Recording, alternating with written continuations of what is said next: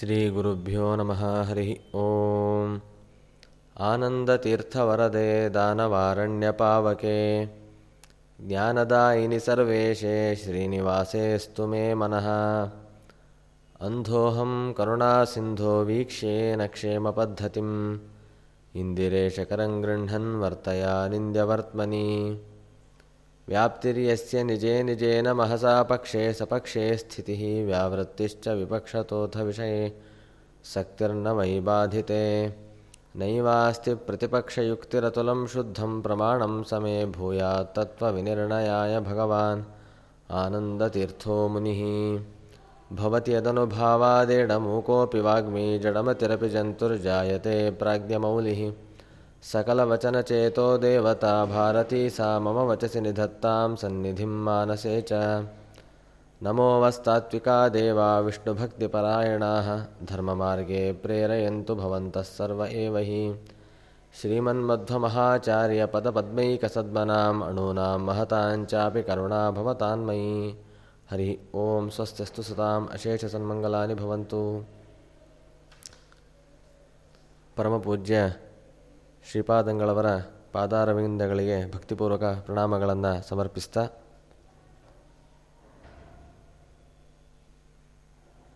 ಕೃಷ್ಣ ಜನ್ಮಾಷ್ಟಮಿ ವ್ರತದ ಪವಿತ್ರ ಸಂದರ್ಭದಲ್ಲಿ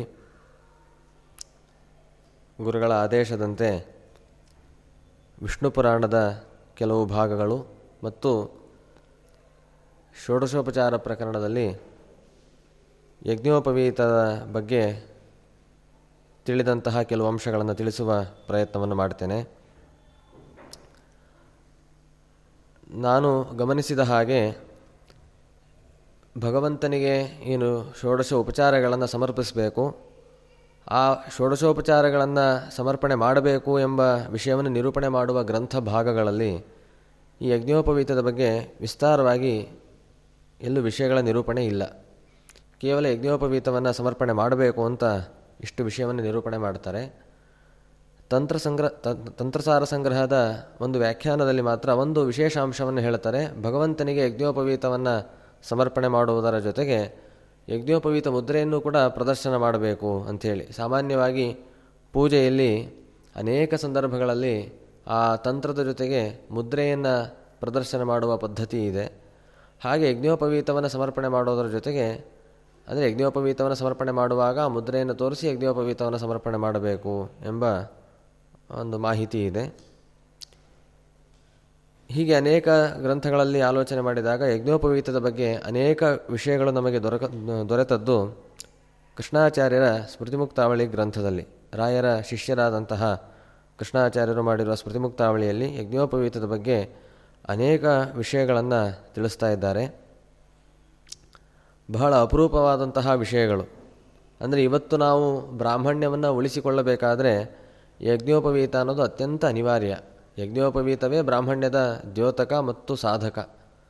ಆ ಯಜ್ಞೋಪವೀತವನ್ನು ನಾವು ಹೇಗೆ ಸಿದ್ಧಪಡಿಸಬೇಕು, ಹೇಗೆ ಅದನ್ನು ಧಾರಣೆ ಮಾಡಬೇಕು, ಅದರ ಕ್ರಮಗಳೇನು ಎಂಬ ವಿಷಯವನ್ನು ವಿಸ್ತಾರವಾಗಿ ನಿರೂಪಣೆ ಮಾಡ್ತಾರೆ ನಾವು ಸಮರ್ಪಣೆ, ನಾವು ಹಾಕಿಕೊಳ್ಳುವಂತಹ ಯಜ್ಞೋಪವೀತವನ್ನೇ ಭಗವಂತನಿಗೆ ಸಮರ್ಪಣೆ ಮಾಡ್ತಾರೆ ಅಂದರೆ ಮುಂಚೆ, ಮೊದಲು ಭಗವಂತನಿಗೆ ಸಮರ್ಪಿಸಿದ್ದನ್ನು ನಾವು ಹಾಕಿಕೊಳ್ಳುವ ಪದ್ಧತಿ ಇದೆ.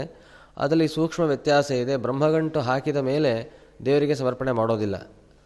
ಬ ದೇವರಿಗೆ ಸಮರ್ಪಿಸಬೇಕಾದರೆ ಪವಿತ್ರ ಗಂಟು ಹಾಕ್ತಾರೆ. ಕೆಲವರು ಪವಿತ್ರ ಗಂಟನ್ನು ಹಾಕದೆ ಕೇವಲ ಯಜ್ಞೋಪವೀತವನ್ನು ಸಮರ್ಪಣೆ ಮಾಡ್ತಾರೆ ದೇವರಿಗೆ ಸಮರ್ಪಣೆ ಮಾಡಿ ಅದಾದ ಮೇಲೆ ಬ್ರಹ್ಮಗಂಟನ್ನು ಹಾಕಿ ಬ್ರಾಹ್ಮಣರು ಧರಿಸಿಕೊಳ್ಳುವ ಪದ್ಧತಿ ಇದೆ. ಕೆಲವು ಸಂದರ್ಭಗಳಲ್ಲಿ ಬಂಗಾರದ ಯಜ್ಞೋಪವೀತ ಅಥವಾ ಬೆಳ್ಳಿಯ ಯಜ್ಞೋಪವೀತವನ್ನು ಮಾಡಿಕೊಳ್ಳ, ಮಾಡಿ ಭಗವಂತನಿಗೆ ಸಮರ್ಪಣೆ ಮಾಡಿರುವ ಪದ್ಧತಿಗಳು ಕೂಡ ಉಂಟು. ಈಗ ನಾವು ಇಲ್ಲಿ ಮುಖ್ಯವಾಗಿ ತಿಳಿದುಕೊಳ್ಳಬೇಕಾದಂತಹ ವಿಷಯ ಅಂತಂದರೆ, ಯಜ್ಞೋಪವೀತವನ್ನು ಹೇಗೆ ನಿರ್ಮಾಣ ಮಾಡಬೇಕು, ಅದನ್ನು ಹೇಗೆ ಅಭಿಮಂತ್ರಣ ಮಾಡಬೇಕು, ಹೇಗೆ ಅದನ್ನು ಧಾರಣ ಮಾಡಬೇಕು ಎಂಬ ವಿಷಯಗಳನ್ನು ಅವಶ್ಯವಾಗಿ ತಿಳಿದುಕೊಳ್ಳಲೇಬೇಕಾಗಿದೆ. ಆದ್ದರಿಂದ ಆ ವಿಷಯವನ್ನು ಸ್ವಲ್ಪ ವಿಸ್ತಾರವಾಗಿ ನಾವಿಲ್ಲಿ ಚಿಂತನೆ ಮಾಡೋಣ. ಮನುಸ್ಮೃತಿಯಲ್ಲಿ ಯಜ್ಞೋಪವೀತದ ಬಗ್ಗೆ ಮಾತು ಬರುತ್ತೆ. ಕಾರ್ಪಾಸಮುಪವೀತಂ ಸ್ಯಾತ್ ವಿಪ್ರಸ್ಯೋರ್ಧ್ವವೃತಂ ತ್ರಿವೃತ ಅಂತ ಹೇಳಿ ಹತ್ತಿಯ ಯಜ್ಞೋಪವೀತವನ್ನು ಧಾರಣೆ ಮಾಡಬೇಕು ಅಂತ ಹೇಳಿ. ಸಾಮಾನ್ಯ ಯಜ್ಞೋಪವೀತದ ಧಾರಣೆಗೆ ಅವಕಾಶ ಇರುವಂತಹದ್ದು ಬ್ರಾಹ್ಮಣ ಕ್ಷತ್ರಿಯ ವೈಶ್ಯರಿಗೆ. ಅದರಲ್ಲಿ ಒಬ್ಬೊಬ್ಬರಿಗೆ ಒಂದೊಂದು ರೀತಿಯಾದ ಯಜ್ಞೋಪವೀತವನ್ನು ಧಾರಣೆ ಮಾಡಲಿಕ್ಕೆ ಅವಕಾಶ ಕೊಟ್ಟಿದ್ದಾರೆ. ಹತ್ತಿಯ ಯಜ್ಞೋಪವೀತ, ರೇಷ್ಮೆ ನೂಲಿನ ಯಜ್ಞೋಪವೀತ ಮತ್ತು ಆವಿಕ ಸೂತ್ರದಿಂದ ಮಾಡಿರುವಂತಹ ಯಜ್ಞೋಪವೀತವನ್ನು ಈ ಮೂರು ಹೇಳಿ ಬ್ರಾಹ್ಮಣರಾದವರು ಯಾವುದು ಕಾರ್ಪಾಸವಾದಂತಹ, ಹತ್ತಿಯಿಂದ ಮಾಡಿದಂತಹ ಉಪವೀತವನ್ನೇ ಧಾರಣೆ ಮಾಡಬೇಕು ಅಂಥೇಳಿ ನಿರೂಪಣೆಯನ್ನು ಮಾಡುತ್ತಾರೆ. ಅಲ್ಲಿ ಯಜ್ಞೋಪವೀತ ಹೇಗಿರಬೇಕು? ಇವತ್ತು ನಾವು ಯಜ್ಞೋಪವೀತ ಅಂದ ತಕ್ಷಣ ಅಂಗಡಿಯಲ್ಲಿ ತೊಗೊಂಬರ್ತೀವಿ, ಅಲ್ಲಿ ಹೇಗಿರುತ್ತೋ ಅದನ್ನು ಹಾಕ್ಕೊಳ್ತೀವಿ ಅದ್ರ ಬಗ್ಗೆ ಗಮನಿಸ್ಲಿಕ್ಕೆ ಹೋಗೋದಿಲ್ಲ. ಅದರ ಗಮನಿಕೆಯನ್ನು ಹೇಳ್ತಾರೆ, ಯಜ್ಞೋಪವೀತಂ ಕುರ್ವೀತ. ಸೂತ್ರೇಣ ನವತಂತುಕಂ ಅಂಥೇಳಿ ದೇವಲ ಋಷಿಗಳ ಮಾತಿದೆ. ಒಂಬತ್ತು ತಂತುಗಳನ್ನು ಒಳಗೊಂಡಿರುವಂತಹ ಯಜ್ಞೋಪವೀತವನ್ನು ನಾವು ಸಿದ್ಧ ಮಾಡಿಕೊಳ್ಳಬೇಕು. ಅಂದರೆ ಒಂಬತ್ತು ತಂತುಗಳನ್ನು ಮಾಡಿ ಅದನ್ನು ತ್ರಿವೃತ್ಕರಣ, ಅಂದರೆ ಅದು ಮೂರು, ಮೂರಾಗಿ ಸೇರಿಸಿಕೊಂಡು ನಾವು ಯಜ್ಞೋಪವೀತವನ್ನು ಮಾಡಿಕೊಳ್ಳಬೇಕು. ನವೈವೈ ತ್ರಿವೃತ ಅಂಥೇಳಿ ವೇದವಾಕ್ಯವು ಕೂಡ ಇದೇ ಅಭಿಪ್ರಾಯವನ್ನು ತಿಳಿಸ್ತಾ ಇದೆ ಅಂತ ಹೇಳ್ತಾರೆ. ಅದಾದ ಮೇಲೆ ಮುಂದೆ ಅನೇಕ ರೀತಿಯಲ್ಲಿ ಯಜ್ಞೋಪವೀತದ ವ್ಯವಸ್ಥೆ ಹೇಗೆ ಮಾಡಬೇಕು? ಅಧೋತವೃತೈ ಅಧೋವೃತೈ ಸ್ತ್ರಿಭಿ ಸೂತ್ರೈ ಪುನಶ್ಚೋರ್ಧೋವೃತೈ ಸ್ತ್ರಿವ್ರತ ಅಂತ ಹೇಳ್ತಾ ಯಜ್ಞೋಪವೀತವನ್ನು ನಾವು ಧಾರಣೆ ಮಾಡುವಾಗ ಬಲಭಾಗದಿಂದ ಧಾರಣೆ ಮಾಡಬೇಕು ಎಂಬ ವಿಷಯವನ್ನು ಕೂಡ ನಿರೂಪಣೆ ಮಾಡ್ತಾರೆ. ಈ ಯಜ್ಞೋಪವೀತವನ್ನು ಮಾಡುವ ಪದ್ಧತಿ ಇದೆಯಲ್ಲ ಅದನ್ನು ಮುಂದೆ ಇನ್ನೂ ವಿಸ್ತಾರವಾಗಿ ನಿರೂಪಣೆ ಮಾಡ್ತಾರೆ ಆ ವಿಷಯವನ್ನು. ಯಜ್ಞೋಪವೀತವನ್ನು ಮಾಡೋದು ಎಲ್ಲೆಲ್ಲಿ ಮಾಡಬೇಕು ಅಂತ. ಇವತ್ತು ಈ ಪ್ರಕ್ರಿಯೆ ನಮ್ಮಲ್ಲಿ ಉಳಿದಿಲ್ಲ ಆದ್ದರಿಂದ ನಮಗೆ ಈ ವಿಷಯಗಳ ಅರಿವು ಆಗೋದಿಲ್ಲ. ಅದಕ್ಕೆ ಹೇಳ್ತಾರೆ, ದೇವಾಗಾರೇಥವಾ ಗೋಷ್ಠೆ ನದ್ಯಾಂವಾನ್ಯತ್ರ ವಾಶುಚೌ ಸಾವಿತ್ರ್ಯ ತ್ರಿವೃತಂ ಕುರಿಯಾತ್ ನವಸೂತ್ರಂ ತು ತದ್ಭವೇತ್ ಅಂತ ಹೇಳ್ತಾರೆ.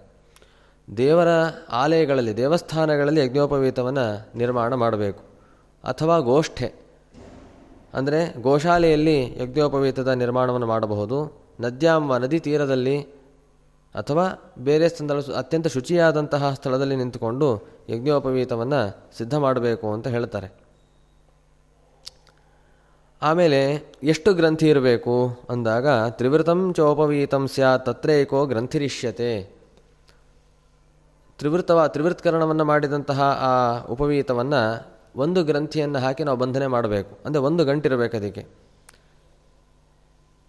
ಇಷ್ಟು ಆ ಯಜ್ಞೋಪವೀತದ ಕ್ರಮ. ಅಂದರೆ ಒಂದು ದಾರವನ್ನು ಮೂರು ದಾರವನ್ನು ತೆಗೆದುಕೊಂಡು ಅದನ್ನು ತ್ರಿವೃತ್ಕರಣ ಮಾಡಿ ಅದನ್ನು ಒಂದು ಬ್ರಹ್ಮಗಂಟನ್ನು ಹಾಕಿದಾಗ ಅದು ಯಜ್ಞೋಪವೀತ ಅಂಥೇಳಿ ನಿರ್ಮಾಣವಾಗುತ್ತೆ. ಅಲ್ಲಿ ಹೇಳ್ತಾರೆ, ಇವತ್ತು ನಾವೆಲ್ಲ ಯಜ್ಞೋಪವೀತದ ಬಗ್ಗೆ ಏನೂ ತಲೆ ಕೆಡಿಸ್ಕೊಳ್ತಾ ಇಲ್ಲ. ಅದಕ್ಕೆ ಕಾತ್ಯಾಯನ ಮುನಿಗಳು ಒಂದು ಮಾತನ್ನು ಹೇಳ್ತಾರೆ, ಯಜ್ಞಸೂತ್ರ ಸಮುತ್ಪತ್ತಿಂ ಎಷ್ಟು ಸಮ್ಯಂಗ್ ನವೇದ ಚ ಕ್ರಿಯಾ ಹಿ ತಸ್ಯ ವಿಫಲ ಸ್ಯಾದ್ ಇತ್ಯಾಹ ಪಿತಾಮಹ. ಯೇತನ್ನಾಭಿಜಾನಾತಿ ಯಜ್ಞಸೂತ್ರ ಸಮುದ್ಭವಂ ವೇದೋಕ್ತಂ ನಿಷ್ಫಲಂ ತಸ್ಯ ಸ್ನಾನದಾನ ಜಪಾದಿಕಂ.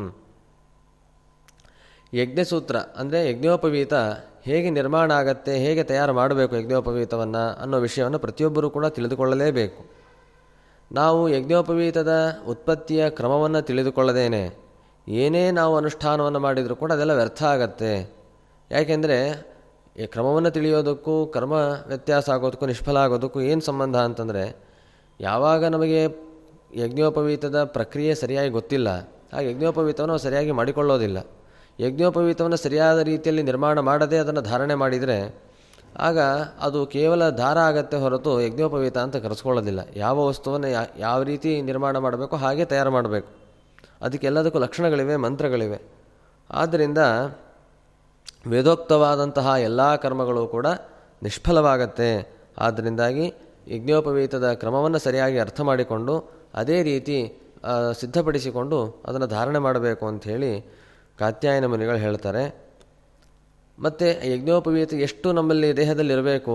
ಅಂತಂದರೆ, ಹೃದಯ ಭಾಗದಿಂದ ಮೇಲೆ ಬರಬಾರದು, ನಾಭಿ ಪ್ರದೇಶದಿಂದ ಕೆಳಗೆ ಹೋಗಬಾರದು ಯಜ್ಞೋಪವೀತ. ಅದಕ್ಕೆ ಸರಿಯಾಗಿ, ನಾ ಕಟಿ ಪ್ರದೇಶ, ನಾಭಿ ಪ್ರದೇಶಕ್ಕೆ ಸರಿಯಾಗಿ ಯಜ್ಞೋಪವೀತ ಇರಬೇಕು ಅಂಥೇಳಿ ಒಂದು ಮಾತನ್ನು ಹೇಳ್ತಾರೆ. ಭೃಗು ಋಷಿಗಳು ಹೇಳುವಂತಹ ಮಾತು, ಸದೋಪವೀತಿನ ಭಾವ್ಯಂ ಸದಾ ಬದ್ಧಶಿಖೇನ ಚ ವಿಶಿಖೋನೋಪನೀತಶ್ಚ ಯತ್ ಕರೋತಿ ನತತ್ಕೃತಂ ಅಂತ ಹೇಳ್ತಾರೆ ಭೃಗು ಋಷಿಗಳು ಯಜ್ಞೋಪವೀತವನ್ನು ಸದಾ ಧಾರಣೆ ಮಾಡಬೇಕು. ಯಜ್ಞೋಪವೀತ ಯಾವಾಗಲೂ ಇರಲೇಬೇಕು. ಅದೇ ರೀತಿ ಶಿಖೆಯನ್ನು ಯಾವಾಗಲೂ ಗಂಟು ಕಟ್ಟಿ ಇರಬೇಕು.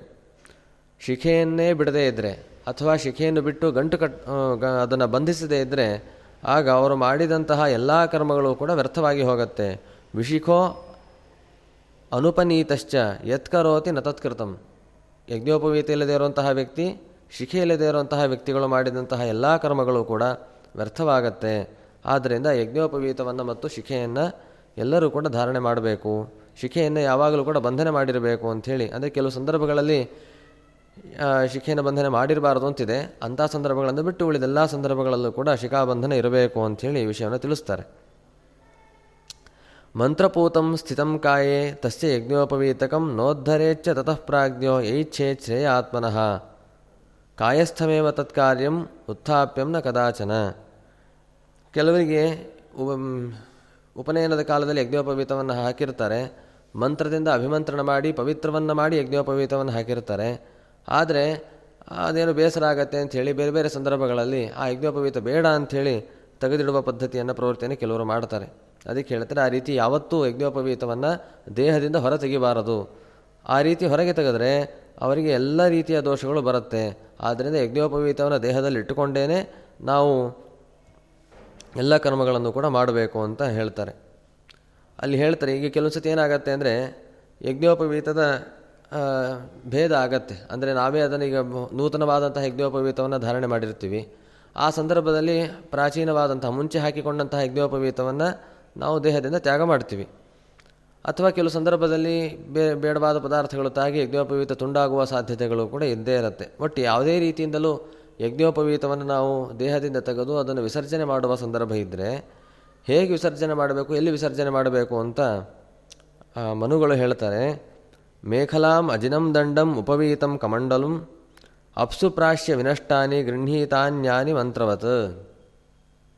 ಮೇಖಲ ಬ್ರಹ್ಮಚಾರಿಗಳಿಗೆ ಮೇಖಲ ಮತ್ತು ಅಜಿನ, ದಂಡ, ಉಪವೀತ, ಕಮಂಡಲು ಇವೆಲ್ಲವೂ ಕೂಡ ಅತ್ಯಂತ ಪ್ರಧಾನವಾದಂತಹ ವಸ್ತುಗಳು.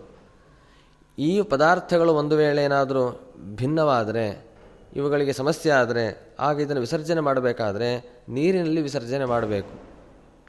ಎಲ್ಲೆಲ್ಲೋ ಬೇರೆ ಬೇಡವಾದ ಪದಾರ್ಥಗಳನ್ನು, ತ್ಯಾಜ್ಯ ವಸ್ತುಗಳನ್ನು ನಾವು ಹೇಗೆ ಬಿಸಾಡ್ತೀವಿ, ಅಂದರೆ ಡಸ್ಟ್ಬಿನ್ ಆಗ್ಬೋದು ಅಥವಾ ಬೇರೆ ಕಸದ ತೊಟ್ಟಿ ಆಗಿರ್ಬೋದು, ಓಡಾಡುವ ಜಾಗ ಆಗಿರ್ಬೋದು ಇಂಥ ಸಂದರ್ಭಗಳಲ್ಲಿ ಇಂತಹ ಸ್ಥಳಗಳಲ್ಲಿ ನಾವು ಈ ಯಜ್ಞೋಪವೀತಾದಿಗಳನ್ನು ವಿಸರ್ಜನೆ ಮಾಡಬಾರದು.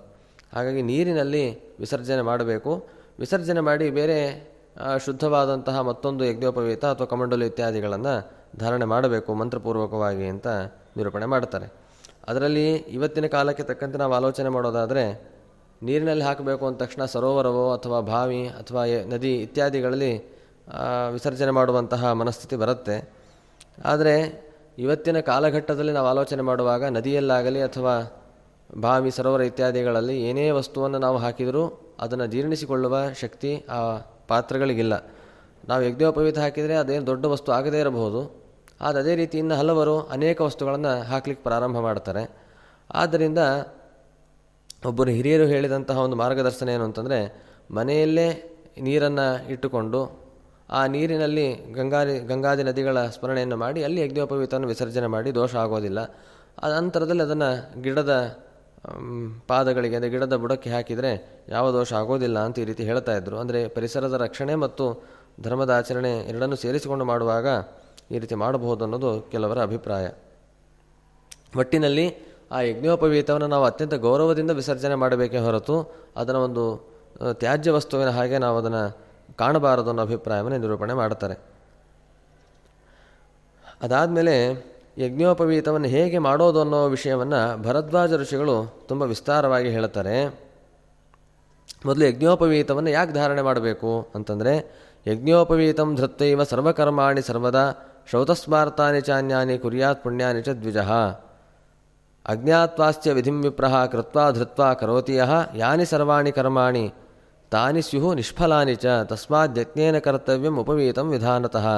ವಿಧಾನೇನ ವಿನಾ ಜಾತಂ ಭವೇತ್ ಗೋಕಂಠರಜ್ಜುವತ ಅಂಥೇಳಿ ಮಾರ್ಮಿಕವಾದ ವಚನಗಳನ್ನು ಇಲ್ಲಿ ಋಷಿಗಳು ತಿಳಿಸ್ತಾರೆ. ಯಜ್ಞೋಪವೀತವನ್ನು ಧಾರಣೆ ಮಾಡಿಯೇ ಎಲ್ಲ ಕರ್ಮಗಳನ್ನು ಕೂಡ ನಾವು ಮಾಡಬೇಕು. ಸರ್ವಕರ್ಮಾಣಿ ಯಾವಾಗಲೂ ಕೂಡ ಉಪವೀ ಉಪ ಉಪನಯನ ಆದ ಮೇಲೆ ಪ್ರತಿಯೊಂದು ಸಂದರ್ಭದಲ್ಲೂ ನಮ್ಮಲ್ಲಿ ಯಜ್ಞೋಪವೀತ ಇರಲೇಬೇಕು. ಯಜ್ಞೋಪವೀತವನ್ನು ಧಾರಣೆ ಮಾಡಿಯೇ ನಾವು ಕರ್ಮಗಳನ್ನು ಶೌತ ಕರ್ಮಗಳಾಗಲಿ ಸ್ಮಾರತ ಕರ್ಮಗಳಾಗಲಿ ನಾವು ಅನುಷ್ಠಾನವನ್ನು ಮಾಡಬೇಕು. ಪುಣ್ಯಕರ್ಮಗಳನ್ನು ಒಂದು ವೇಳೆ ಅಜ್ಞಾತ್ವಾಸ್ಯ ವಿಧಿಂ ವಿಪ್ರಹ, ಆ ಯಜ್ಞೋಪವೀತ ಧಾರಣ ವಿಧಿಯನ್ನು, ಯಜ್ಞೋಪವೀತ ರಚನ ವಿಧಿಯನ್ನು ತಿಳಿಯದೇನೆ ಬ್ರಾಹ್ಮಣರಾದವರು ಅದನ್ನು ಯಜ್ಞೋಪವೀತವನ್ನು ಮಾಡಿ ಅದನ್ನು ಧಾರಣೆ ಮಾಡಿದರೆ. ಅದಕ್ಕೆ ವಿಧಿಗಳಿದೆ. ಯಜ್ಞೋಪವೀತವನ್ನು ಹೇಗೆ ಮಾಡಬೇಕು ಅನ್ನೋದಕ್ಕೂ ವಿಧಿ ಇದೆ. ಹೇಗೆ ಅದನ್ನು ಧಾರಣೆ ಮಾಡಬೇಕು ಅನ್ನೋದಕ್ಕೂ ವಿಧಿ ಇದೆ. ಆ ಎರಡೂ ವಿಧಿಗಳನ್ನು ತಿಳಿಯದೆ, ಅದನ್ನು ಅನುಷ್ಠಾನ ಮಾಡದೆ ತಾನು ಯಜ್ಞೋಪವೀತವನ್ನು ಧಾರಣೆ ಮಾಡಿದ ಅಂದರೆ ಅವನು ಮಾಡಿದಂತಹ ಎಲ್ಲ ಕರ್ಮಗಳು ಕೂಡ ನಿಷ್ಫಲವಾಗತ್ತೆ. ಅದಿದ್ದರೂ ಇಲ್ಲದೇ ಇರುವಂತೆ. ಆದ್ದರಿಂದ ಸರಿಯಾದ ಅದರ ವಿಧಿಯನ್ನು ತಿಳ್ಕೊಳ್ಬೇಕು. ವಿಧಿಯಿಂದ, ಸರಿಯಾದ ಶಾಸ್ತ್ರದ ವಿಧಿಯಿಂದ ಯಜ್ಞೋಪವೀತವನ್ನು ಮಾಡಬೇಕು. ಹಾಗೆ ವಿಧಿಯಿಂದ ಧಾರಣೆ ಮಾಡಬೇಕು. ಇಲ್ಲ ಅಂತಂದರೆ ಗೋಕಂಠ ರಜ್ಜುವತ ಅಂತ ಹೇಳ್ತಾರೆ. ಹಸುವಿನ ಕಂಠದಲ್ಲಿ ಹಗ್ಗವನ್ನು ಕಟ್ಟಿರ್ತೀವಿ. ಯಾಕೆ ಅಂತಂದರೆ, ಆ ಹಸು ನಾವು ಹೇಳಿದ ಮಾತನ್ನು ಕೇಳಬೇಕು. ಇತ್ಯಾದಿ ಅನೇಕ ಕಾರಣಗಳಿಗೆ ಹಗ್ಗವನ್ನು ಕಟ್ಟಿರ್ತೀವಿ. ಅದರಿಂದ ಪುಣ್ಯ ಆಗಲಿ, ಕರ್ಮಾಧಿಕಾರ ಆಗಲಿ ಏನೂ ಸಿದ್ಧ ಆಗೋದಿಲ್ಲ. ಅದೇ ರೀತಿ ಬ್ರಾಹ್ಮಣರ ಅಥವಾ ದ್ವಿಜರ ಕೊರಳಿನಲ್ಲಿ ಈ ರೀತಿಯಾದ ಒಂದು ಧಾರೆ ಇದೆ ಅಂತ ಆಗತ್ತೆ ಹೊರತು ಯಜ್ಞೋಪವೀತ ಇದೆ ಅಂತ ಅದರಿಂದ ಅರ್ಥ ಆಗೋದಿಲ್ಲ. ಆದ್ದರಿಂದ ಸಮ್ಯಕ್ ವಿಧಿಂ ಜ್ಞಾತ್ವ ಕುರ್ವೀತ ವಿಧಿಪೂರ್ವಕಂ ಸರಿಯಾದ ವಿಧಿಯನ್ನು ಅರ್ಥ ಮಾಡಿಕೊಂಡು ಆ ಯಜ್ಞೋಪವೀತವನ್ನು ಧಾರಣೆ ಮಾಡಬೇಕು ಅಂತ ಹೇಳ್ತಾರೆ. ಅದಾದಮೇಲೆ ತಥೋ ವೇದ ಮಧೀತ, ಶ್ರೋತಸ್ಮಾರ್ಥ ಕ್ರಿಯಾಶ್ಚರೇತ್. ಈ ರೀತಿಯಾದ ವಿಧ್ಯುಕ್ತವಾದಂತಹ ಯಜ್ಞೋಪವೀತವನ್ನು ನಾವು ಧಾರಣೆ ಮಾಡಿ, ಅನಂತರದಲ್ಲಿ ವೇದಾಧ್ಯಯನವನ್ನು ಮಾಡಿ, ಶ್ರೋತಸ್ಮಾರ್ಥ ಕರ್ಮಗಳನ್ನು ಮಾಡಬೇಕು ಅಂತ ಹೇಳ್ತಾರೆ ನಾವು ಯಜ್ಞೋಪವೀತವನ್ನು ಧಾರಣೆ ಮಾಡುವಾಗ ಕೇಳ್ತಿರ್ತೀವಿ. ವಿದ್ಯುಕ್ತಂ ಅಂಥೇಳಿ ಅನೇಕ ಹೇಳ್ತಾರೆ. ಬ್ರಾಹ್ಮಣರು ವಿಧಿಪೂರ್ವಕವಾಗಿ ಮಾಡಿದಂತಹ ಯಜ್ಞೋಪವೀತವನ್ನು ಧಾರಣೆ ಮಾಡ್ತಾ ಇದ್ದೀವಿ ಅಂತ ನಾವು ಹೇಳ್ತೀವಿ. ಆದರೆ ಆ ಯಜ್ಞೋಪವೀತದ ಸ್ವರೂಪವೇ ನಮಗೆ ಗೊತ್ತಿರೋದಿಲ್ಲ. ಇದೆಲ್ಲಿ ರಚನೆ ಆಯಿತು, ಯಾರು ನಿರ್ಮಾಣ ಮಾಡಿದ್ದಾರೆ, ಯಾವ ರೀತಿ ತ್ರಿವೃತ್ಕರಣ ಆಗಿದೆ ಬ್ರಹ್ಮಗಂಟೆ ಯಾವ ರೀತಿಯಾಗಿದೆ, ಯಾವ ಜ್ಞಾನವೂ ಕೂಡ ನಮಗಿರೋದಿಲ್ಲ. ಆ ರೀತಿಯಾಗಿ ತಿಳಿಯದೇ ಮಾಡಿದರೆ ಅದರಿಂದ ಏನು ಪ್ರಯೋಜನ ಇಲ್ಲ ಅಂತ ಹೇಳ್ತಾರೆ. ಆಮೇಲೆ ಆ ಯಜ್ಞೋಪವೀತದ ಮಹತ್ವ ಎಷ್ಟಿದೆ ಅಂತಂದರೆ, ನಾವು ಒಂದೊಂದು ಕರ್ಮಗಳನ್ನು ಮಾಡುವಾಗಲೂ ಕೂಡ ಯಜ್ಞೋಪವೀತದ ಸ್ಥಿತಿ ಬದಲಾಗ್ತಾ ಇರುತ್ತೆ. ಅನೇಕ ಹಿರಿಯರಿಗೆ ಈ ಮಾತು ಗೊತ್ತಿರುತ್ತೆ. ದೇವ ಕರ್ಮವನ್ನು ಮಾಡುವಾಗ ಯಜ್ಞೋಪವೀತದ ಸ್ಥಿತಿ ಬೇರೆ, ಪಿತೃಕರ್ಮಗಳನ್ನು ಮಾಡುವಾಗ ಬೇರೆ, ಋಷಿ ಕರ್ಮಗಳನ್ನು ಮಾಡುವಾಗ ಬೇರೆ. ಈ ರೀತಿ ಅನೇಕ ರೀತಿಯಲ್ಲಿರುತ್ತೆ. ಅಂದರೆ ಎಲ್ಲ ಕರ್ಮಗಳಲ್ಲೂ ಯಜ್ಞೋಪವೀತದ ಪಾತ್ರ ಅದರದ್ದೇ ಆದದ್ದಿದೆ. ಆಮೇಲೆ ಈ ಯಜ್ಞೋಪವೀತವನ್ನು ನಾವು ಮಾಡಬೇಕಾದ್ರೆ ಅದಕ್ಕೆ ಮುಖ್ಯವಾಗಿ ಬೇಕಾಗುವಂಥದ್ದು ಹತ್ತಿ, ಕಾರ್ಪಾಸದಿಂದ ಮಾಡುವಂತಹದ್ದು ಕಾರ್ಪಾಸ ಇದು. ಆ ಹತ್ತಿಯನ್ನು ಹೇಗೆ ಬೆಳೆಸಬೇಕು ಅನ್ನೋದಕ್ಕೋಸ್ಕರ ಹೇಳ್ತಾರೆ, ಚತುರ್ಣಾಂ ಬ್ರಾಹ್ಮಣಾದೀನಾಂ ವರ್ಣಾನಾಂ ಕ್ಷೇತ್ರ ಸಂಭವಂ ಅಂತ ಹೇಳ್ತಾರೆ. ತಮ್ಮ ಹೊಲದಲ್ಲಿ, ಗದ್ದೆಯಲ್ಲಿ ಬೆಳೆದಂತಹ ಹತ್ತಿಯನ್ನೇ ತಗೊಂಡು ಮಾಡುವಂತಹದ್ದು ಅತ್ಯಂತ ಉತ್ತಮವಾದಂತಹ, ಶ್ರೇಷ್ಠವಾದಂತಹ ಪದ್ಧತಿ ಅಂತ ಹೇಳ್ತಾರೆ. ಆ ಕಾರ್ಪಾಸವನ್ನು ನಮ್ಮ ನಮ್ಮ ಗದ್ದೆಯಲ್ಲಿ, ಭೂಮಿಯಲ್ಲಿ ಹೊಳೆದಂತಹ, ಬೆಳೆದಂತಹ ಹತ್ತಿಯನ್ನು ತೆಗೆದುಕೊಂಡು ನಾವು ಯಜ್ಞೋಪವೀತವನ್ನು ನಿರ್ಮಾಣ ಮಾಡಬೇಕು. ಅದು ಅತ್ಯಂತ ಶ್ರೇಷ್ಠವಾದದ್ದು ಅಂತ ಹೇಳ್ತಾರೆ. ಸ್ವಾಧೀನ ಕ್ಷೇತ್ರಜಂ ಸ್ವಸ್ಯ ಕಾರ್ಪಾಸಂ ಪ್ರವರಂ ಸ್ಮೃತಂ. ದೇವರಿಗೆ, ದೇವತೆಗಳಿಗೆ ತುಂಬ ಸಂತೋಷವಾಗುವಂತಹದ್ದು ಈ ರೀತಿಯಾದ ಸ್ವಕ್ಷೇತ್ರದಲ್ಲಿ ಬೆಳೆದಂತಹ ಕಾರ್ಪಾಸದ ನಾವು ನಿರ್ಮಾಣ ಮಾಡಿಕೊಳ್ಳಬೇಕು ಅಂತ. ಅಂದರೆ ಅವರವರ ಕಾರ್ಯವನ್ನು, ಅವರವರ ಸಂಬಂಧಿಯಾದಂತಹ ಪದಾರ್ಥಗಳನ್ನು ಅವರವರು ಸಾಧನೆ ಮಾಡಿಕೊಳ್ಬೇಕು ಪರಾವಲಂಬಿಗಳಾಗಬಾರದು ಎಂಬ ದೃಷ್ಟಿಕೋನದಲ್ಲಿ ಈ ರೀತಿಯಾದ ಅಭಿಪ್ರಾಯಗಳಿವೆ. ಅದನ್ನು ಹೇಳ್ತಾರೆ ಹತ್ತಿಯನ್ನು ಬೆಳೆಸುವ ಕ್ರಮ ಹೇಗೆ ಅನ್ನೋದನ್ನು ನಿರೂಪಣೆ ಮಾಡ್ತಾರೆ ತಸ್ಮಾತ್ ಶ್ರೇಷ್ಠಂ ಸ್ವಯಂ ಬೀಜಂ ಉತ್ವಾ ತತ್ರ ಸಮುದ್ಭವಂ. ತಮ್ಮ ತಮ್ಮ ಭೂಮಿಯಂತೇನಿರುತ್ತೆ ಆ ಭೂಮಿಯಲ್ಲಿ ಮೊಣಕಾಲಿನಷ್ಟು ತೋಡಬೇಕಂತೆ. ಸ್ವೇಷ್ಟಂ ಯಾವ ಸ್ಥಲಂ ತಾವದ್ ಅವಟಂ ಜಾನುಮಾತ್ರಕಂ ಖಾತ್ವಾ ಗೋಮಯ ಚೂರ್ಣೇನ ಸ್ವೋಕ್ತವರ್ಣ ಮೃದಾಸಹ ತನಗೆ ಸಂಬಂಧಪಟ್ಟಂತಹ ಭೂಮಿಯಲ್ಲಿ ಎಷ್ಟು ಅನುಕೂಲವೋ ಅಷ್ಟು ಜಾಗದಲ್ಲಿ ಜಾನುಮಾತ್ರಕವಾಗಿ ಆ ಭೂಮಿಯನ್ನು ಖನನ ಮಾಡಬೇಕು. ಭೂಮಿಯನ್ನು ಖನನ ಮಾಡಿ ಅಲ್ಲಿ ಗೋಮಯ ಚೂರ್ಣ, ಅಂದರೆ ಹಸುವಿನ ಗೋಮಯವನ್ನು ಒಣಗಿಸಿ ಅದರ ಪುಡಿಯನ್ನು ಮಾಡಿಕೊಂಡು ಸ್ವೋಕ್ತ ವರ್ಣಗಳು ಅಂತ ಇದೆ. ಅಂದರೆ ಒಬ್ಬೊಬ್ಬ ಬ್ರಾಹ್ಮಣರು ಕ್ಷತ್ರಿಯರಿಗೆ ಸಂಬಂಧಪಟ್ಟಂತೆ ಒಂದೊಂದು ರೀತಿಯಾದ ಮಣ್ಣುಗಳು ಅಂತ ವ್ಯವಸ್ಥೆ ಇದೆ. ಅದರಲ್ಲಿ ಬ್ರಾಹ್ಮಣರಿಗೆ ಸಂಬಂಧಪಟ್ಟಂತಹ ಮಣ್ಣು ಅಂತಂದರೆ ಅದು ಶ್ವೇತವರ್ಣ, ಶ್ವೇತಮೃತ್ ಅಂತ ಕರೀತಾರೆ. ಆ ಮಣ್ಣನ್ನು ಮತ್ತು ಈ ಗೋಮಯ ಚೂರ್ಣವನ್ನು ಎರಡು ಸೇರಿಸಿ ಆ ಭೂಮಿಯಲ್ಲಿ ಹಾಕಬೇಕು. ಅಲ್ಲಿ ಹಾಕಿ ಹತ್ತಿಯ ಬೀಜವನ್ನು ಬಿತ್ತಬೇಕು ಹತ್ತಿಯ ಬೀಜವನ್ನು ಬಿತ್ತಿದ ಮೇಲೆ ಅದನ್ನು ನಿಧಾನವಾಗಿ ಅದು ಬೆಳೆಯುತ್ತೆ. ಅಲ್ಲಿ ನೀರನ್ನು ಹಾಕುವಾಗ ಮಂತ್ರ ಇದೆ. ಆಪೋವ ಇದಮಿತ್ಯಾದಿ ಸೂಕ್ತೇನೇವಾಭಿಮಂತ್ರಯೇತ್ ಪ್ರಣವೇನಾಪಿ ಮಂತ್ರೈರ್ವಾ ತತಸ್ತ್ವಯಂ ಪ್ರಸೇಚಯೇತ್ ಅಂತ. ಪ್ರಣವದ ಪಠನಪೂರ್ವಕವಾಗಿ ಅಲ್ಲಿ ಬೀಜವನ್ನು ಬಿತ್ತಬೇಕು ಆಮೇಲೆ ಆಪೋವ ಇದಂ ಎಂಬ ಮಂತ್ರದಿಂದಾಗಿ ಅಲ್ಲಿ ನೀರನ್ನು ನಾವು ಸಿಂಪಡಿಸಬೇಕು. ಹೀಗೆ ಆ ಭೂಮಿಯ ಖನನ, ಅಂದರೆ ಆಚಾರ್ಯರು ತಂದಸಾರ ಸಂಗ್ರಹದಲ್ಲಿ ಹೇಳುವಂತೆ, ದೇವಾಲಯವನ್ನು ಕಟ್ಟುವಾಗ ಭೂಖನನ ಮಾಡಿ ಭೂಶುದ್ಧಿಯನ್ನು ಸಂಪಾದನೆ ಮಾಡಿ ಮೃತ್ಶುದ್ಧಿಯನ್ನು ಸಂಪಾದನೆ ಮಾಡಿ, ಅದರ ಮೇಲೆ ದೇವಾಲಯವನ್ನು ಕಟ್ಟಬೇಕು. ಅಷ್ಟು ಶುದ್ಧಿಯನ್ನು ಅಲ್ಲಿ ಗಮನಿಸಬೇಕು ನಾವು ಅಂತ ವಿಸ್ತಾರವಾಗಿ ಹೇಳ್ತಾರೆ ಆಚಾರ್ಯರು. ಆ ದೇವಾಲಯವನ್ನು ನಿರ್ಮಾಣ ಮಾಡಲಿಕ್ಕೆ ಎಷ್ಟು ಶುದ್ಧಿಯನ್ನು ಹೇಳ್ತಾರೋ ಅಷ್ಟೇ ಶುದ್ಧಿಯನ್ನು ಈ ಯಜ್ಞೋಪವೀತವನ್ನು ನಿರ್ಮಾಣ ಮಾಡುವಂತಹ ಹತ್ತಿಯ ಉತ್ಪತ್ತಿಯ ವಿಷಯದಲ್ಲೂ ಹೇಳ್ತಾರೆ.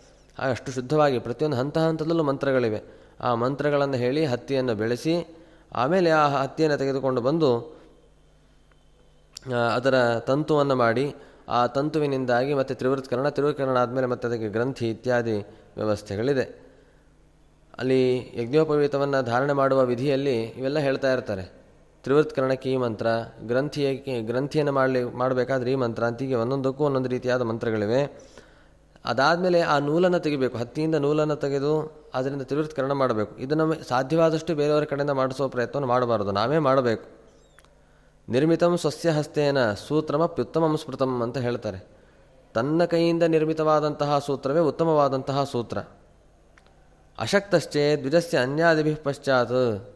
ತನಗೆ ತುಂಬ ಆಸಕ್ತಿ ಇತ್ತು ಮಾಡಲಿಕ್ಕೆ ಆಗೋದೇ ಇಲ್ಲ ಅಂತನ್ನೋ ಸ್ಥಿತಿ ಇದ್ದರೆ ಮಾತ್ರ ಬೇರೆಯವರು ಮಾಡಿದಂತಹ, ಅಂದರೆ ಬೇರೆ ಶುದ್ಧರಾದಂತಹ ವ್ಯಕ್ತಿಗಳು ಮಾಡಿದಂತಹ ಯಜ್ಞೋಪವೀತವನ್ನು ಧಾರಣೆ ಮಾಡಬಹುದು ಅಂತ ಹೇಳ್ತಾರೆ. ಬಟ್ ಏನೇ ಇದ್ದರೂ ಮುಖ್ಯವಾದಂತಹ ಪಕ್ಷ ತನ್ನ ಯಜ್ಞೋಪವೀತವನ್ನು ತಾನೇ ನಿರ್ಮಾಣ ಮಾಡಿಕೊಳ್ಳೋದು. ಹತ್ತಿಯನ್ನು ಬೆಳೆಸುವ ಪ್ರಕ್ರಿಯೆಯನ್ನು ಆರಂಭಿಸಿ, ಗ್ರಂಥಿಯನ್ನು ನಿರ್ಮಾಣ ಮಾಡಿ, ಅಲ್ಲಿ ಶಕ್ತಿಯನ್ನು ತುಂಬಿ ಅಭಿಮಂತ್ರಣ ಮಾಡಿ ಧಾರಣೆ ಮಾಡಿಕೊಳ್ಳುವಂತಹ ಪ್ರವೃತ್ತಿಯನ್ನು ತಾನೇ ಮಾಡಬೇಕು ಅಂತ ಹೇಳ್ತಾರೆ. ಅದಾದಮೇಲೆ ಯಜ್ಞೋಪವೀತದ ಅಭಿಮಂತ್ರಣವನ್ನು ಹೇಗೆ ಮಾಡಬೇಕು ಅಂದಾಗ ಅದಕ್ಕೂ ಹೇಳ್ತಾರೆ, ಪ್ರಕ್ಷಾಲ್ಯ ಆಚಮ್ಯ ವಿಧಿವತ್ ಪ್ರಾಂಗ್ಮುಖೋ ವಾಪ್ಯುದಂಗ್ಮುಖ ಸ್ಥಿತ್ವಾ ಸಮಾಹಿತಮನಃ ಪ್ರಾಣಾಯಾಮಂ ಸಮಾಚರೇತ್. ಕೈಕಾಲುಗಳನ್ನು ತೊಳೆದುಕೊಂಡು ಆಚಮನವನ್ನು ಮಾಡಿ ವಿಧಿಪೂರ್ವಕವಾಗಿ ಅಂತ ಹೇಳ್ತಾರೆ. ಆ ವಿಧಿವತ್ ಅಂತ ಹೇಳ್ತಾರೆ, ಆದರೆ ಆ ವಿಧಿಗಳು ತುಂಬ ವಿಸ್ತಾರವಾಗಿದೆ. ಆಚಮನದ ವಿಧಿ ಹೇಗಿದೆ? ಇದನ್ನು ತುಂಬ ವಿಸ್ತಾರವಾಗಿ ಆ ವಿಧಿಗಳನ್ನು ನಿರೂಪಣೆ ಮಾಡಿದರೆ ಪ್ರಾರಂಭದಲ್ಲಿ. ಆ ಕ್ರಮದಲ್ಲಿ ಆಚಮನವನ್ನು ಮಾಡಿ ಪೂರ್ವಕ್ಕೆ ಅಭಿಮುಖವಾಗಿ ಅಥವಾ ಉತ್ತರಕ್ಕೆ ಅಭಿಮುಖವಾಗಿ ಕುಳಿತುಕೊಂಡು ಪ್ರಾಣಾಯಾಮವನ್ನು ಮಾಡಿ ನಮ್ಮ ಇಷ್ಟದೇವತೆಯನ್ನು ಸ್ಮರಣೆ ಮಾಡಿಕೊಂಡು ಪ್ರಣವವನ್ನು ಉಚ್ಚಾರಣೆ ಮಾಡಿ, ವ್ಯಾಹೃತಿಯನ್ನು ಉಚ್ಚಾರಣೆ ಮಾಡಿ ಆ ಸೂತ್ರವನ್ನು ನಿರ್ಮಾಣ ಮಾಡಬೇಕು. ಸೂತ್ರವನ್ನು ನಿರ್ಮಾಣ ಮಾಡಲಿಕ್ಕೆ ಈ ಪದ್ಧತಿ ಇದೆ ಅಂತ ಹೇಳ್ತಾರೆ. ಹೇಗೆ ಅಂದರೆ, ನವತೀಂ ಷಡ್ವಾ ಗೃಹೀಯಾತ್ ತತ್ಸೂತ್ರಂ ಚತುರಂಗುಲೈಹಿ ಅಂತ. ತೊಂಬತ್ತಾರು ಅಂಗುಲಗಳು. ಇದು ಅತ್ಯಂತ ಸು, ಸ್ವಾರಸ್ಯವಾದಂತಹ ವಿಷಯ. ಅವರವರ ಬೆರಳಿನಲ್ಲಿ ಅವರವರ ಅಂಗುಲ ಅಂತ ಏನಿರುತ್ತೆ? ದೇವರು ಅವರ ದೇಹದ ಅಳತೆಗೆ ಅನುಗುಣವಾಗಿ ದೇವರು ಅವರ ಅಂಗುಲವನ್ನು ನಿರ್ಮಾಣ ಮಾಡಿರುತ್ತಾನೆ. ಅವರವರ ಅಂಗುಲವನ್ನು ಲೆಕ್ಕ ಲೆಕ್ಕ ಮಾಡಿಕೊಂಡು ತೊಂಬತ್ತಾರು ಅಂಗುಲಗಳಷ್ಟು ಆ ದಾರವನ್ನು ನಾವು ಸ್ವೀಕಾರ ಮಾಡಬೇಕು. ಆ ಒಂದು ಅಳತೆಯನ್ನು ಇಟ್ಟುಕೊಂಡು ಮಾಡಿದಾಗ ಅದು ಅವರ ದೇಹಕ್ಕೆ ಸರಿಯಾದ ರೀತಿಯಲ್ಲಿ ಆ ಯಜ್ಞೋಪವೀತ ನಿರ್ಮಾಣವಾಗ್ತಾ ಇದೆ ಅಂತ ಹೇಳ್ತಾರೆ. ಮತ್ತು ಯಾವುದೇ ಕಾರಣಕ್ಕೂ ಏನೊಂದು, ಒಂದು ಉದ್ದವಾದಂತಹ ಆ ತೊಂಬತ್ತಾರು ಅಂಗುಲದ ದಾರವನ್ನು ಸ್ವೀಕಾರ ಮಾಡಿರ್ತೀವಿ, ಸೂತ್ರವನ್ನು. ಅದು ಛೇದ ಆಗಬಾರ್ದು. ಅದು ಕೆಲವರು ಹೇಗೆ ಮಾಡಿರ್ತಾರೆ, ಯಜ್ಞೋಪವೀತವನ್ನು? ಮೂರು ಸರಿಯಾದ ರೀತಿಯಲ್ಲಿ ದಾರವನ್ನು ಛೇದನ ಮಾಡಿ, ಅದಕ್ಕೊಂದು ಗಂಟು ಹಾಕಿಬಿಡ್ತಾರೆ. ಅದು ಆ ರೀತಿ ಮಾಡಬಾರದು. ಅಚ್ಛಿದ್ಯ, ಛೇದನ ಇರಬೇಕು. ಯಾವುದೇ ರೀತಿಯಾದ ಛೇದನಗಳು ಅದರಲ್ಲಿ ಇರಬಾರದು. ಅಲ್ಲಿ ಪ್ರಾಣಾನಾಮ್ ಗ್ರಂಥಿರಸಿ ಎಂಬ ಮಂತ್ರದ ಪೂರ್ವಕವಾಗಿ ಗ್ರಂಥಿಯನ್ನು ಬಂಧನ ಮಾಡಬೇಕು. ಅದಾದಮೇಲೆ ಯಾವುದೇ ಕ್ರಿಮಿಕೀಟಗಳ ಸಂಪರ್ಕ ಆ ಯಜ್ಞೋಪವೀತಕ್ಕೆ ಆಗಬಾರದು ಅಷ್ಟೆಲ್ಲ ಕಪಾಲೋಚ್ಛಿಷ್ಟ ನಿರ್ಮಾಲ್ಯ ತುಷಧೂಮ ಗಣೋಪರಿ ಅಶುದ್ಧವಾದಂತಹ ಸ್ಥಳಗಳಲ್ಲಿ ಯಾವುದು ಯಾವ ಪದಾರ್ಥಗಳನ್ನು ಮುಟ್ಟಿದರೆ ಶಾಸ್ತ್ರವು ಆಚಮನ ಸ್ನಾನಾದಿಗಳನ್ನು ವಿಧಾನ ಮಾಡುತ್ತೋ ಅಂತಹ ವಸ್ತುಗಳ ಸಂಪರ್ಕದಲ್ಲಿದ್ದು ಯಜ್ಞೋಪವೀತವನ್ನು ನಿರ್ಮಾಣ ಮಾಡಬಾರದು ಅಂತ ಹೇಳ್ತಾರೆ. ಇಂತಹ ಯಜ್ಞೋಪವೀತವನ್ನು ಮಾಡಿದ ಮೇಲೆ ಈ ನಮ್ಮ ದೇಹಕ್ಕೆ ಹೇಗಿರಬೇಕು? ಸಹಜವಾಗಿ ತೊಂಬತ್ತಾರು ಅಂಗುಲಗಳ ಪರಿಮಾಣದಲ್ಲಿ ಯಜ್ಞೋಪವೀತವನ್ನು ನಿರ್ಮಾಣ ಮಾಡಿದರೆ ಅದು ಸರಿಯಾದ ಅಳತೆಯೇ ಬರುತ್ತೆ. ಆ ಅಳತೆ ಹೇಗಿರಬೇಕು ಅಂದರೆ ನಾಭೇರೋರ್ಧಂ ಅನಾಯುಷ್ಯಂ ತಪೋಹಾನಿ ರಧೋ ಭವೇ ತಸ್ಮಾನ್ ನಾಭಿಸಮಂ ಕುರಿಯಾತ್ ಉಪವೀತಂ ದ್ವಿಜಸ್ತದ ಅಂತ ಹೇಳ್ತಾರೆ. ನಾಭೇರಥ ನಾಭಿಯಿಂದ ಮೇಲೆ ಬಂದರೆ ತಪಸ್ಸು ಹಾನಿಯಾಗ್ಬಿಡತ್ತೆ, ಎಲ್ಲ ತಪಸ್ಸು ಹೊರಟೋಗತ್ತೆ. ಅದು ನಾಭಿಯಿಂದ ಮೇಲೆ ಬಂದರೆ ಆಯುಷ್ಯ ಹರಣ ಆಗತ್ತೆ ನಾಭಿಯಿಂದ ಕೆಳಗೆ ಬಂದರೆ ತಪಸ್ಸು ಹಾನಿಯಾಗತ್ತೆ ಆದ್ದರಿಂದ ನಾಭಿ ಸಮವಾಗಿ ಯಜ್ಞೋಪವೀತ ಇರಬೇಕು ಅಂತ ಹೇಳ್ತಾರೆ. ಅದಾದಮೇಲೆ ಯಜ್ಞೋಪವೀತವನ್ನು ಇಷ್ಟು, ಈ ಕ್ರಮವನ್ನೆಲ್ಲ ನೋಡಿದ್ರೆ ನಮಗೊಂದು ಸ್ಪಷ್ಟ ಆಗುತ್ತೆ, ಯಜ್ಞೋಪವೀತವನ್ನು ನಾವೇ ನಿರ್ಮಾಣ ಮಾಡಬೇಕು, ನಾವೇ ಧಾರಣೆ ಮಾಡಬೇಕು ಅಂತ ಹೇಳಿ. ಆದರೆ ಇವತ್ತಿನ ಕಾಲಕ್ಕೆ ತಕ್ಕಂತೆ ಇರುವಂಥ ವ್ಯವಸ್ಥೆಯನ್ನು ಹೇಳ್ತಾರೆ ಯಜ್ಞೋಪವೀತಮಪರೈಹಿ ಧೃತಂ ವಾ ಕ್ರೀತಮಾಪಣೆ ಧಾರ್ಯಂ ನ ಚಿದ್ದೇಮಂ ಅಂತರೇಣೋಪವೀತಕಂ ಯಜ್ಞೋಪವೀತವನ್ನು ನಾವು ಅಂಗಡಿಯಿಂದ ದುಡ್ಡು ಕೊಟ್ಟು ತಂದು ಯಾವತ್ತೂ ಧಾರಣೆ ಮಾಡಬಾರದು. ಯಾಕೆಂದರೆ ಅದು ಬ್ರಾಹ್ಮಣ್ಯಕ್ಕೆ ಅತ್ಯಂತ ಪ್ರಧಾನವಾದಂತಹ ಗಾಯತ್ರಿ ಜಪಾಧಿಕಾರ ಸಿದ್ಧಿಗಾಗಿ ಇರುವ ಪ್ರಧಾನವಾದಂತಹ ಅಂಗ. ಅದನ್ನು ನಾವೇ ನಿರ್ಮಾಣ ಮಾಡಿಕೊಳ್ಳಬೇಕು. ನಕ್ರೀತ ಮಾಪಣೆ ಅಂಗಡಿಯಲ್ಲಿ ಕೊಂಡು ತಂದಂತಹ ಯಜ್ಞೋಪವೀತವನ್ನು ಧಾರಣೆ ಮಾಡಬಾರದು. ಆದ್ದರಿಂದ ಎಲ್ಲರೂ ಕೂಡ ಅವಶ್ಯವಾಗಿ ಯಜ್ಞೋಪವೀತದ ರಚನೆಯ ಒಂದು ಜ್ಞಾನವನ್ನು, ಧಾರಣೆಯ ಜ್ಞಾನವನ್ನು ಕಲಿಬೇಕು, ಸಂಪಾದಿಸಬೇಕು ಅಂತ ನಾವು ಚಿಂತನೆ ಮಾಡಬೇಕು. ಆಮೇಲೆ ಕೆಲವು ಸಂದರ್ಭಗಳಲ್ಲಿ ಮಲಮೂತ್ರ ವಿಸರ್ಜನೆಯನ್ನು ಮಾಡುವ ಸಂದರ್ಭದಲ್ಲಿ ಆ ಉಪವೀತವನ್ನು ನಾವು ಕಣ್ ಕರ್ಣಕ್ಕೆ ಸುತ್ತಿಕೊಂಡಿರಬೇಕು ಎಂಬ ಅಭಿಪ್ರಾಯವನ್ನು ಕೂಡ ನಿರೂಪಣೆ ಮಾಡ್ತಾರೆ ಕೆಲವು ಸಂದರ್ಭದಲ್ಲಿ ಹೇಗಾಗತ್ತೆ, ಯಜ್ಞೋಪವೀತ ಛೇದನ ಆಗಿಬಿಡುತ್ತೆ ಅನೇಕರಿಗೆ ಈ ಸಮಸ್ಯೆಗಳು ಬರ್ತಾ ಇರುತ್ತೆ. ಯಾರೋ ಸಿಟ್ಟಿಂದ ಎಳಿತಾರೆ, ಯಜ್ಞೋಪವೀತ ಹರಿದು ಹೋಗ್ಬೋದು, ಅಥವಾ ಎಳೆದಾಡುವ ಸಂದರ್ಭದಲ್ಲಿ ಯಜ್ಞೋಪವೀತ ಬಿದ್ದು ಹೋಗುತ್ತೆ ಏನಾದರೂ ಪದಾರ್ಥಕ್ಕೆ ಸಿಕ್ಕಿ ಹಾಕಿಕೊಂಡು ಯಜ್ಞೋಪವೀತದ ಛೇದನವಾಗುವ ಸಾಧ್ಯತೆಗಳಿದೆ. ಆ ಸಂದರ್ಭದಲ್ಲಿ ಏನು ಮಾಡಬೇಕು ಅಂದಾಗ, ಆ ಸಂದರ್ಭದಲ್ಲಿ ಪಾಪದ, ಆ ಛೇದ ಪಾಪ ಪ್ರ, ಶುದ್ಧಿಗಾಗಿ ಪ್ರಾಯಶ್ಚಿತ್ತವನ್ನು ಮಾಡಿಕೊಳ್ಳಬೇಕು. ಏನದು ಪ್ರಾಯಶ್ಚಿತ್ತ ಅಂತಂದರೆ ನೂತನ ಯಜ್ಞೋಪವೀತದ ಧಾರಣೆ ಜೊತೆಗೆ ಅಷ್ಟಸಹಸ್ರಕಂ ಗಾಯತ್ರೀಂ ಜಪೇತ್. ಎಂಟು ಸಾವಿರ ಗಾಯತ್ರಿ ಮಂತ್ರದ ಜಪವನ್ನು ಮಾಡಬೇಕು. ನದಿಯಲ್ಲಿ ಸ್ನಾನ ಮಾಡಿ. ನದ್ಯಾಂ ಸ್ನಾತ್ವಾಥ ಗಾಯತ್ರೀಂ. ಜಪೇದ್ ಅಷ್ಟಸಹಸ್ರಕಂ ನದಿಯಲ್ಲಿ ಸ್ನಾನವನ್ನು ಮಾಡಿ ಎಂಟು ಸಹಸ್ರ ಗಾಯತ್ರಿ ಜಪವನ್ನು ಮಾಡಬೇಕು ಅಂತ ಹೇಳಿ ಹೇಳ್ತಾರೆ. ತಾನೇ ಇನ್ನು ಇನ್ನೊಬ್ಬರ ಯಜ್ಞೋಪವೀತವನ್ನು ಛೇದನ ಮಾಡಿದರಂತೂ ಇನ್ನೂ ಹೆಚ್ಚು ದೋಷಗಳು ಬರ್ತಾ ಇದೆ. ಆದ್ದರಿಂದ, ಅಂದರೆ ಈ ಮಾತುಗಳನ್ನು ನಾವು ಕೇಳಿದಾಗ ಯಜ್ಞೋಪವೀತವನ್ನು ಎಷ್ಟು ಗೌರವದಿಂದ ನಾವು ನೋಡಬೇಕು, ಎಷ್ಟು ಜವಾಬ್ದಾರಿಯಿಂದ ಅದನ್ನು ರಕ್ಷಣೆ ಮಾಡಿಕೊಳ್ಬೇಕು, ಏನೋ ತನ್ನ ಪಾಡಿಗೆ ತನ್ನ ದೇಹದಲ್ಲಿ ಇರುತ್ತೆ ಅಂತ ಉದಾಸೀನ ಮಾಡೋ ಹಾಗಿಲ್ಲ ಅಂಥೇಳಿ ನಮಗೆ ಸ್ಪಷ್ಟ ಆಗತ್ತೆ. ಹಿಂದೆ ಹೇಳಿದಂತೆಯೇ ಆ ಯಜ್ಞೋಪವೀತ ಛೇದನ ಆದಾಗ ಏನು ಮಾಡಬೇಕು? ಸ್ಪೃಷ್ಟಂ ರಕ್ತಾದಿಭಿಶ್ಚಿನ್ನಂ ಉಪವೀತಂ ಪ್ರಮಾದತಃ. ಸರಿದಬ್ಧಿ ತಟಾಕೇಶು ಸೋದಕೇಶು ವಿನಿಕ್ಷಿಪೇತ್.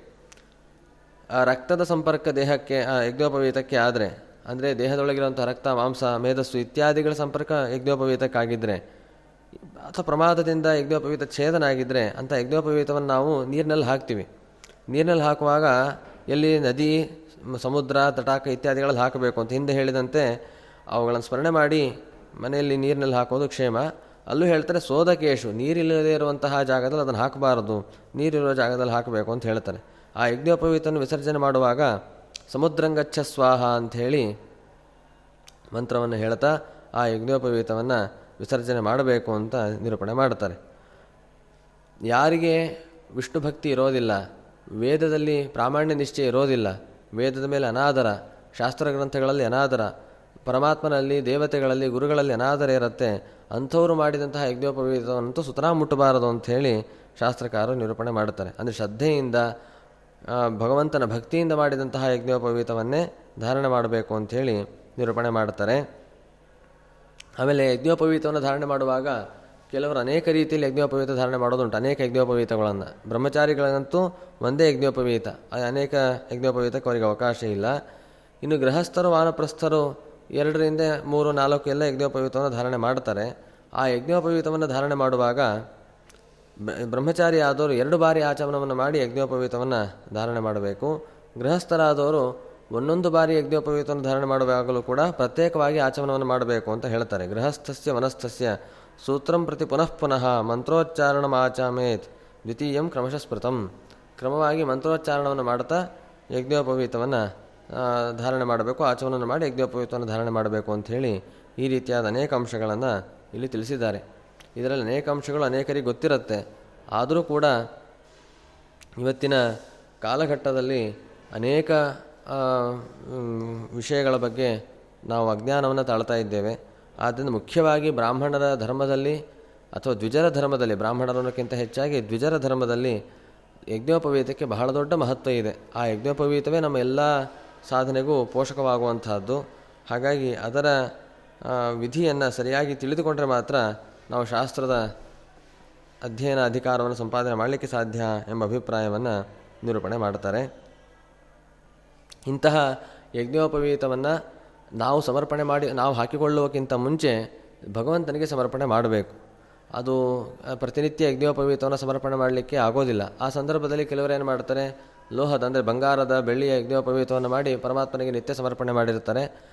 ಸಮಯ ಸಂದರ್ಭಗಳು ವಿಶೇಷ ಈ ರೀತಿಯಾದ ಕೃಷ್ಣಾಷ್ಟಮಿ ಮೊದಲಾದಂತಹ ಸಂದರ್ಭಗಳಲ್ಲಿ ಕಾರ್ಪಾಸ ಯಜ್ಞೋಪವೀತವನ್ನು ಸಮರ್ಪಣೆ ಮಾಡುವ ಪದ್ಧತಿಗಳು ಕೂಡ ಇದೆ.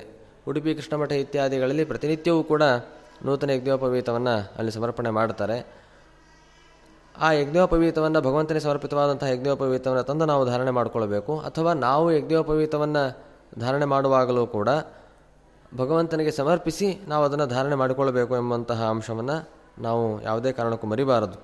ಯಾಕೆಂದರೆ ದೇವರಿಗೆ ಸಮರ್ಪಿತವಾಗದೇ ಇರುವ ಯಾವ ಅಂಶವನ್ನು ಕೂಡ ನಾವು ಸ್ವೀಕಾರ ಮಾಡಬಾರದು ಎಂಬ ವಚನ ಶಾಸ್ತ್ರದಲ್ಲಿ ತುಂಬ ಸ್ಪಷ್ಟವಾಗಿದೆ.